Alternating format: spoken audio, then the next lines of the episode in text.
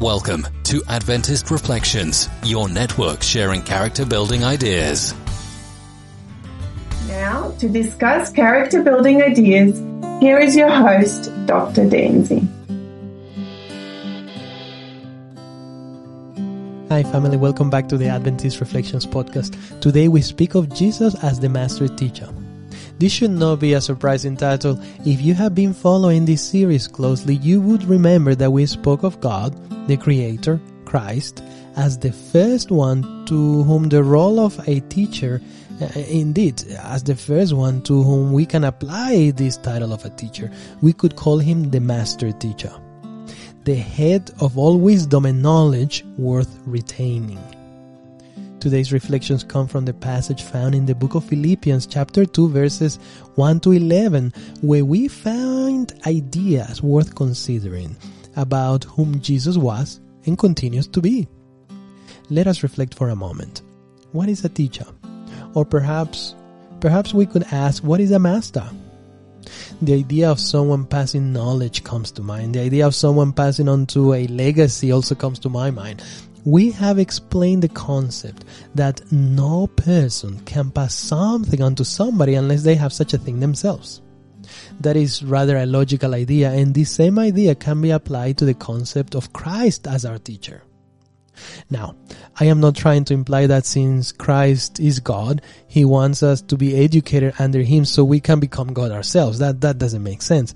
Rather, I am trying to imply here, I'm reflecting that He wants you and I to learn whom He is, who God is, so that we can reflect Him in our doings. Think about it. Christ's ultimately wants as His goal to allows us to have this opportunity to be saved from our sinful condition by means of his sacrifice. In other words, Christ's mission was to save us from eternal death since the wages of sin is always death. But why would anyone accept Christ? Or why would anybody accept what he did? In fact, why and how would anyone accept that he is even God? Well, it is here that we attend to his master master's methodology of education. Nobody will accept Christ as God as the savior of those who believe in him unless it is given to them by the Holy Spirit. The scripture says that very quickly. And number two, we need to see ourselves uh, in Christ for who we are and for who He is. Christ as being the real deal. Why would anybody accept that too? Think for a moment. Let's reflect together. Have you heard of anyone else who came to do what Christ did? Think about it. Have you ever heard of any other God or who declares himself or herself to be a God who came to surrender their life at, for example, a cross to suffer a horrible death for someone who really should be guilty. Despite the fact that that person or that God was perfect and should not have died at all. That is what Christ has done. That is what Christ has done. He lived this perfect life and suffered. He lived this life where he kept the law of God, his own law, in the human flesh, as intended by himself as his original plan. Indeed, you will never have seen somebody who has done what Christ has done. Only He has done this. And only He can do this. I can go and say, I'm going to sacrifice myself, and it will mean absolutely nothing because I am not God. That is the Master's teaching plan, the plan of salvation.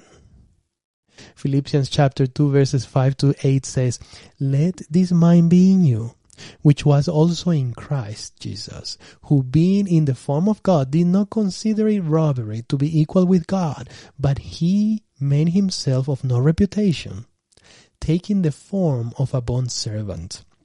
And coming into the likeness of men, and being found in the appearance as man, he humbled himself and became obedient to the point of death, even the death of the cross. what Dr. Paul here is saying. Dr. Paul was a doctor of the law, a philosopher indeed. He said that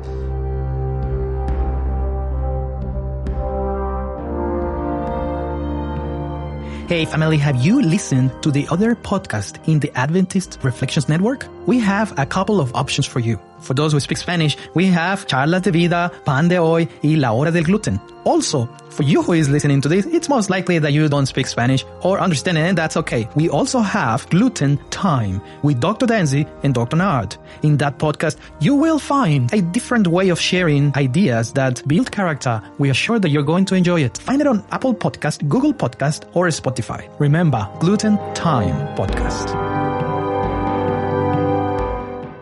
What Dr. Paul here is saying. Dr. Paul was a doctor of the law, a philosopher indeed. He said that God came to show something. God basically came in the shape of Christ to educate us.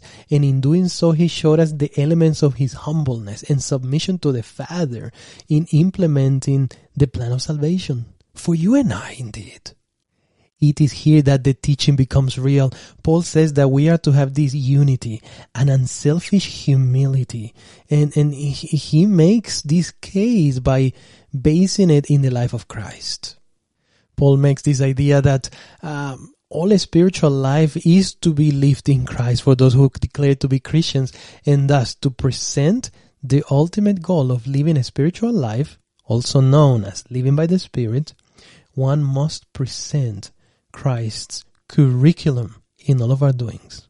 So number one, Christ is God. Number two, because Christ is God, he can then have the right and the capacity to bring salvation to, to us. And number three, we are called to be his master example. So, what is the master's example? We already mentioned it. It was that of humility indeed. When Paul says that Christ did not think it robbery to be equal with God, but he made himself of no reputation, what he is conveying is the idea that Christ knew that he was God. He knew that he was God, the Father's equal, but he decided to forego the glory associated with such a status in order to accomplish his compassionate purpose of saving mankind from destruction. What an amazing learning. Christ, God Himself, willing to relinquish His position of interest for you and I? If that is not some kind of radical teaching, I don't know what would be. This is the thing. From the days of eternity, the Lord Jesus Christ was one with the Father. He was the image of God, the image of His greatness and majesty, the outshining of His glory.